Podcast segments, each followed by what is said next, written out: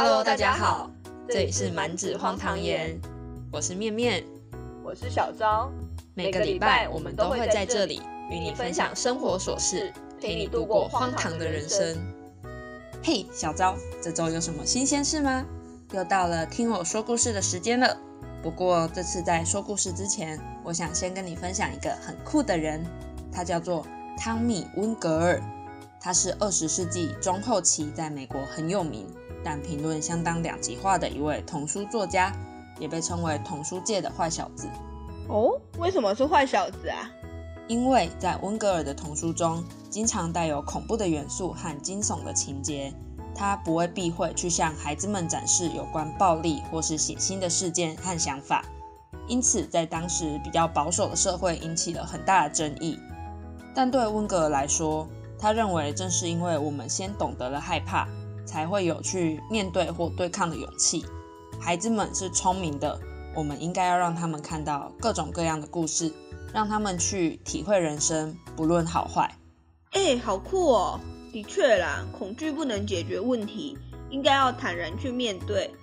但总觉得，嗯，我们这么快就向孩子们展现社会的黑暗面，这样好吗？嗯，其实我也觉得，好像晚一点社会化也没什么不好。而且感觉面对恐惧实在是太需要练习了。不过，其实除了恐惧元素让温格尔在当时造成很大的挞伐。他还有另外一件也还蛮具争议性的事件，或者说是他创作的特点，是他常常使用了带有负面刻板印象的动物当主角，像是蛇啊、蝙蝠、章鱼、秃鹰和老鼠。虽然主角的设定让当时的人很不能接受，但因为他画的实在太好了，创作的故事实在太棒了，所以尽管当时《纽约时报》最佳绘本评审团认为不能投给关于蛇的书。但温格尔创作的《世界上最棒的蛇》这本绘本依然赢得了当年的最佳著作，也替童书创作打开了一扇更丰富、更多元的门。哇，太厉害了！不过这些对动物们的刻板印象，其实也都是人类替他们加上去的。温格尔这样也算是打破刻板印象，用理性的角度来教导孩子们吧。对啊，我觉得他真的是太厉害了。不过，我今天要跟你分享的故事主角不是这些动物，而是三个强盗。这个故事在温格尔的创作中也很具有代表性。那这个故事会很可怕吗？我觉得三个强盗这个故事本身很有趣，但它更重要的价值是在它的画面。所以听我说完之后，你可以去找实体书来感受一下温格尔精神世界的魅力哦。好哟，好哟。那大家听完，如果对于这个故事有兴趣，也别忘了去找温格尔的绘本来看看吧。那我就开始啦。从前，从前有三个很凶的强盗，他们穿着宽宽的黑斗篷，戴着高高的黑帽子，出门都是躲躲闪闪的。第一个强盗有一支喇叭枪，第二个强盗有一个撒胡椒粉的喷壶，第三个强盗有一把巨大的红斧头。晚上天黑了，他们就到路上去找倒霉的人。每个人见到他们都好害怕。勇敢的男人跑了，女人晕倒了，狗也逃了。这三个强盗每一次去拦截马车，都是先把胡椒粉喷到马的眼睛里，再用斧头把马车的轮子砍碎，然后用喇叭枪把乘客赶下车，抢走他们的财物。哎，意外的，这三个强盗只要钱而没有伤害人哎。这三个强盗藏身在一个很高的山洞里，他们把抢来的东西都运到那洞里，到处都是一箱一箱的钱、手表、戒指、黄金和宝石。在一个寒冷的黑夜里，这三个强盗又拦到了一辆马车，可是车上只有一个叫做芬妮的孤儿，他正要去投靠姑妈过活。因为姑妈是个坏心肠的人，所以芬妮很高兴，她碰到了这三个强盗。也因为车上没有财宝，只有芬妮，所以三个强盗就用暖和的斗篷把芬妮包起来带走了。太奇怪了，这一次没有抢钱，强盗居然还把芬妮带走。可能芬妮太可爱了，父爱大爆发吗？只是他们可以选择什么都不要带走啊，为什么一定要带走芬妮啊？太奇怪了吧？他们在山洞里给芬妮铺了一张柔软的床，她一躺下去就睡着了。第二天早上，芬妮醒过来，发现四周都是闪闪发亮的财宝。芬妮问：“这些都是做什么用的呀？”三个强盗结结巴巴的说不出话来。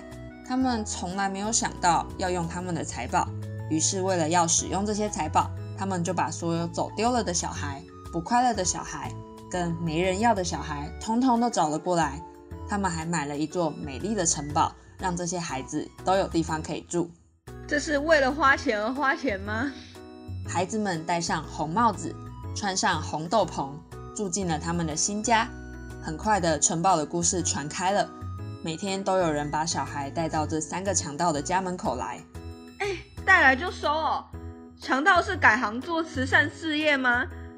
后来，孩子们渐渐长大了，也都结了婚。他们都在城堡四周盖起了自己的房子。房子越盖越多，越盖越多，成了一个小村子。村子里的人全都是戴红帽子、穿红斗篷的红衣小女孩吗？而为了纪念好心的养父，他们给三个强盗每人建了一座高塔，一共建造了三座高高的塔。好的，其实我说完了，是不是很意外呢？哈，这故事结束了，它也结束的太突然了吧？我也觉得。不过算是有种开放式结局的感觉吧，而且有别于以往的绘本故事，这本绘本的色系多是用黑色、蓝色等黑暗色系，对当时的人来说是比较负面的颜色。但温格尔却使用在童书上，所以遭到很多人的批评。其实我一开始看到画面的时候，也觉得有点悬疑跟有点恐惧，但撇除颜色来看。它画面的构图真的非常的行云流水，而且很简洁有力。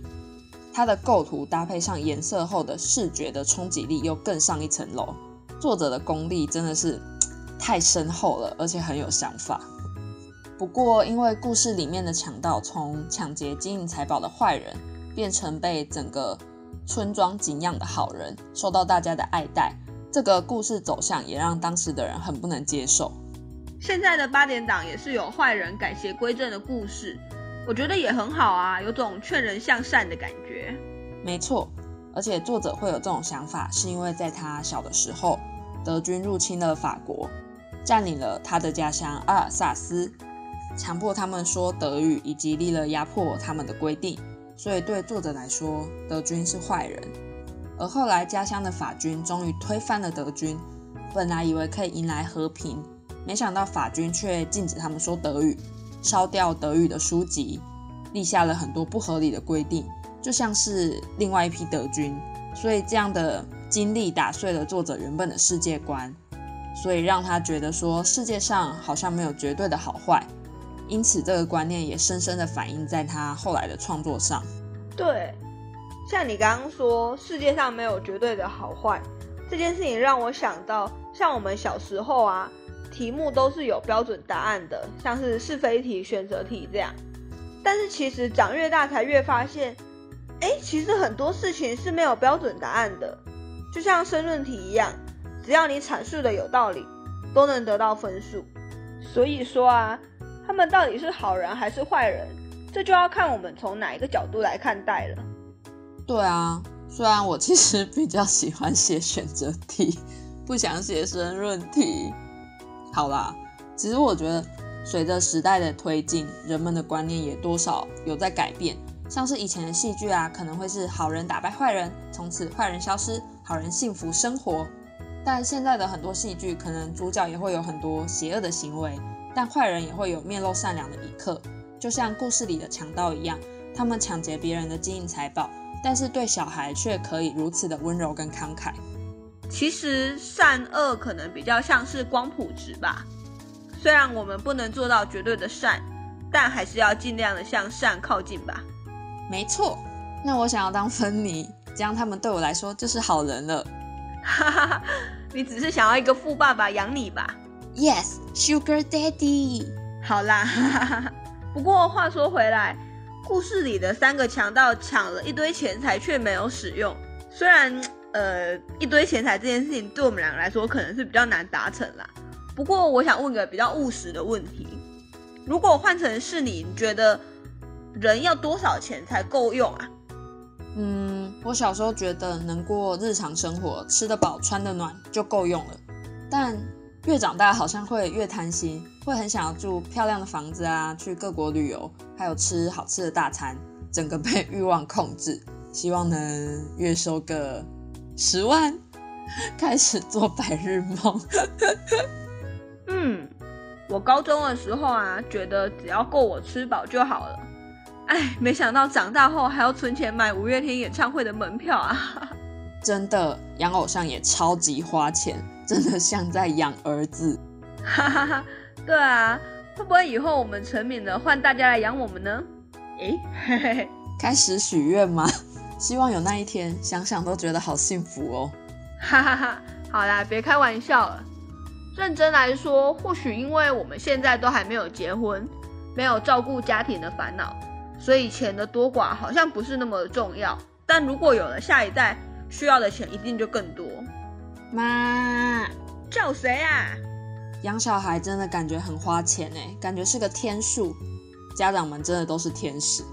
哎，对啊，我之前听我朋友说，如果想要过有品质一点的生活，一个月的家庭总收入至少要有十万元才够。虽然不是绝对啦。但的确是一笔不小的开销。天啊，十万！那我可能要在老太太的年纪才能当妈。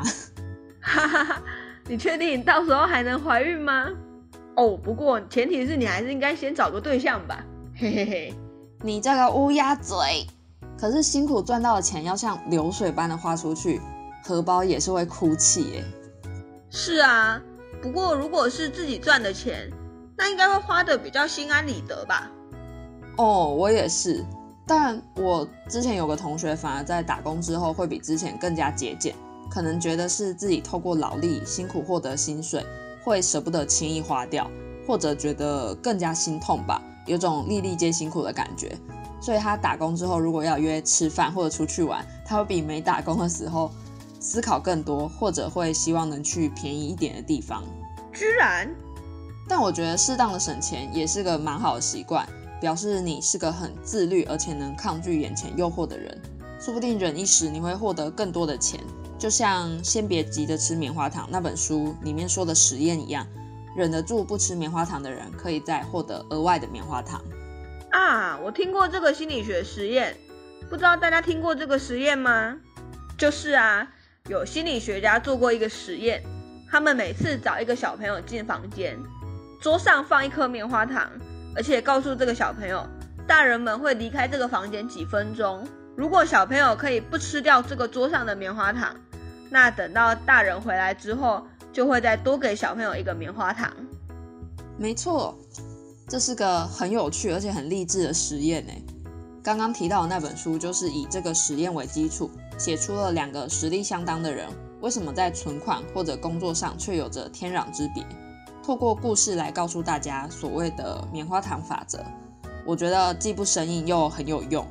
不过，其实如果你属于及时享乐派，也不用过于担心，因为作者其实还写了续集。万一吃了棉花糖，告诉大家，万一你真的忍不住吃掉了棉花糖，还有什么办法让你一样能够掌握人生，成为胜利组？哈哈哈，这两本书感觉很有趣诶，不管是及时行乐或者抗拒诱惑。其实只要能让自己的生活过得好的都可以啦。有机会的话，我们再来跟大家一起聊聊这两本书吧。好啊，那之后再来跟大家分享。那我们就下次聊喽，拜拜，拜拜。